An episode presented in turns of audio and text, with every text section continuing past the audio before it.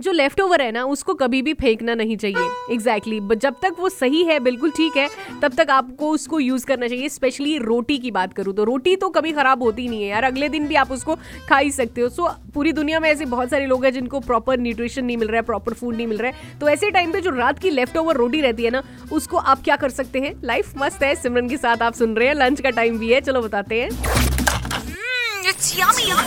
Olive का lunch box lunch box so जो left over रोटी रहती है ना उसकी आप बहुत तरीके से काम कर सकते हो। सबसे पहले तो जो रात की रोटी है उसको अच्छे से ना आपने क्या करना है सेक लेना है बटर के साथ सेक लेना है। उसके बाद आपने उसके ऊपर जो है वो आम, आ, थोड़ा सा कहते हैं मेयोनीज जो है वो स्प्रेड कर लेना है। बिल्कुल बिल्कुल क्विक सा काम मैं आपको बता रही हूँ। मेयोनीज आपने अच्छे से स्प्रेड करना है। उसके ऊपर छोटे छोटे आपने कैप्सिकम काट के डाल देने और आपके पास अगर बीन्स है ना तो जो कैन वाले बीन्स रहते हैं उसको अच्छे से धो के ना वो बॉइल्ड ही रहते हैं। वो ऊपर आपने थोड़े से छिड़क लेने, थोड़ा सा प्याज, थोड़ा सा टमेटो, जो भी आपके पास वेजीज जो है अवेलेबल है, थोड़े से ऑलिव और उसके ऊपर आपने जो ग्रेटेड चीज़ रहता है ना, वो उसके ऊपर आप डाल दीजिए। ठीक है, अब क्या है कि इसको अवन में रख दीजिए, नहीं तो एक काम करिए, तवा जो गर्म है ना, उसको मीडियम फ्लेम पे रखिए और वही जो रोटी के ऊपर आपने इतना कुछ डाला हुआ है ना, उसको रख दीजिए और उसको ढक दीजिए।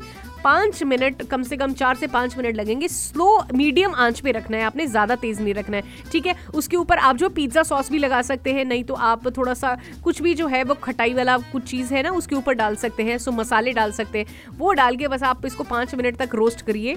लीजिए आपका ये जो रोटी वाला पिज़्ज़ा है ना, क्विकली बिल्कुल तैयार हो जाएगा, सब्ज़ी बनाने की भी ज़रूरत नहीं और एकदम रोटी को नया रूप मिल जाएगा। सो कभी भी चीज़ों को वेस्ट नहीं करना चाहिए, हर चीज़ का इलाज है आपके किचन में। बस समझने की देर है। कैसा लगा? बताइएगा ज़रूर। जियो बिंदास लाइफ मस्त यार। नमक भी डाल लीजिएगा अगर मैं भूल गई तो।